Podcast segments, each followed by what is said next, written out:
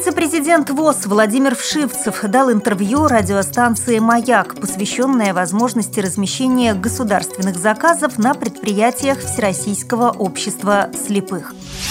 Иркутская область вошла в число 12 субъектов РФ на получение субсидии из федерального бюджета в 2013 году для реализации программы «Доступная среда для инвалидов и других маломобильных групп населения». В Волгограде прошла конференция «Инновационные процессы в системе библиотечного обслуживания и социальной реабилитации инвалидов по зрению». Далее об этом подробнее в студии Наталья Гамаюнова. Здравствуйте! Здравствуйте!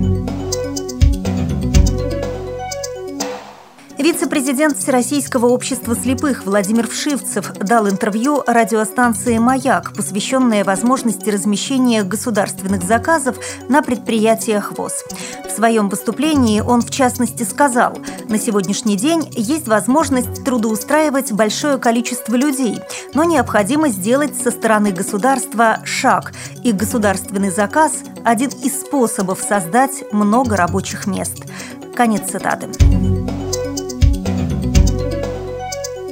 Иркутская область вошла в число 12 субъектов РФ на получение субсидии из федерального бюджета в 2013 году для реализации программы «Доступная среда для инвалидов и других маломобильных групп населения» на 2013-2015 годы.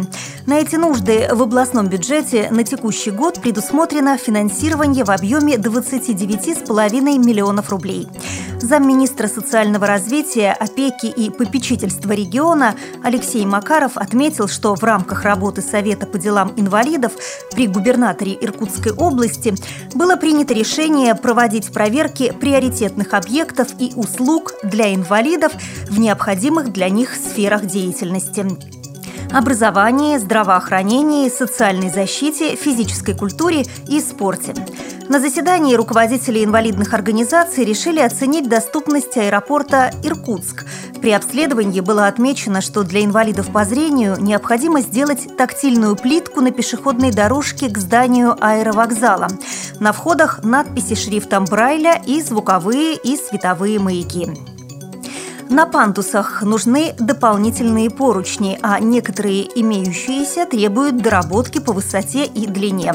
Добавлю, что к концу года в городе планируется адаптировать 12 объектов социальной защиты населения. 4 объекта физической культуры и спорта, один объект культуры, 30 объектов образования, из них 23 школы и 7 профессионально-технических училищ. В рамках реализации программы социальными министерствами в настоящее время заключаются контракты на приобретение раздвижных телескопических пандусов, подъемных устройств, телефонных аппаратов с учетом особых потребностей инвалидов по слуху и инвалидов по зрению. Для Иркутского областного художественного музея имени Сукачева планируется издание буклета со специальным шрифтом и аудиокниг для слепых и слабовидящих. Для Иркутской областной специальной библиотеки для слепых приобретение мобильного лестничного подъемника, беспроводной системы вызова помощника «Пульсар», оборудование кабины для чтения инвалидами по зрению, сообщает пресс-служба правительства Иркутской области.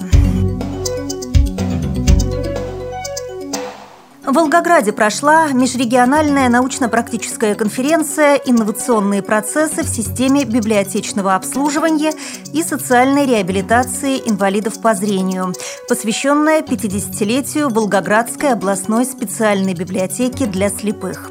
В работе приняли участие ведущие специалисты библиотек для слепых Казани, Ставрополя, Самары, Кирова, государственных и муниципальных библиотек Волгоградской области.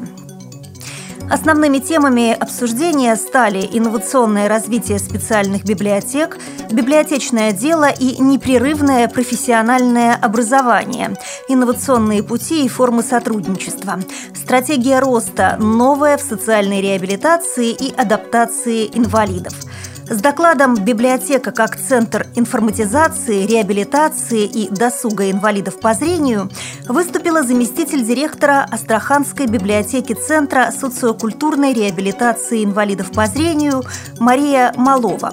Участники отметили, что социокультурная работа – это наиболее действенный и результативный способ реабилитации людей с ограничением по зрению. При подготовке выпуска использованы материалы информационных агентств и интернет-сайтов. Мы будем рады рассказать о новостях жизни незрячих и слабовидящих людей в вашем регионе.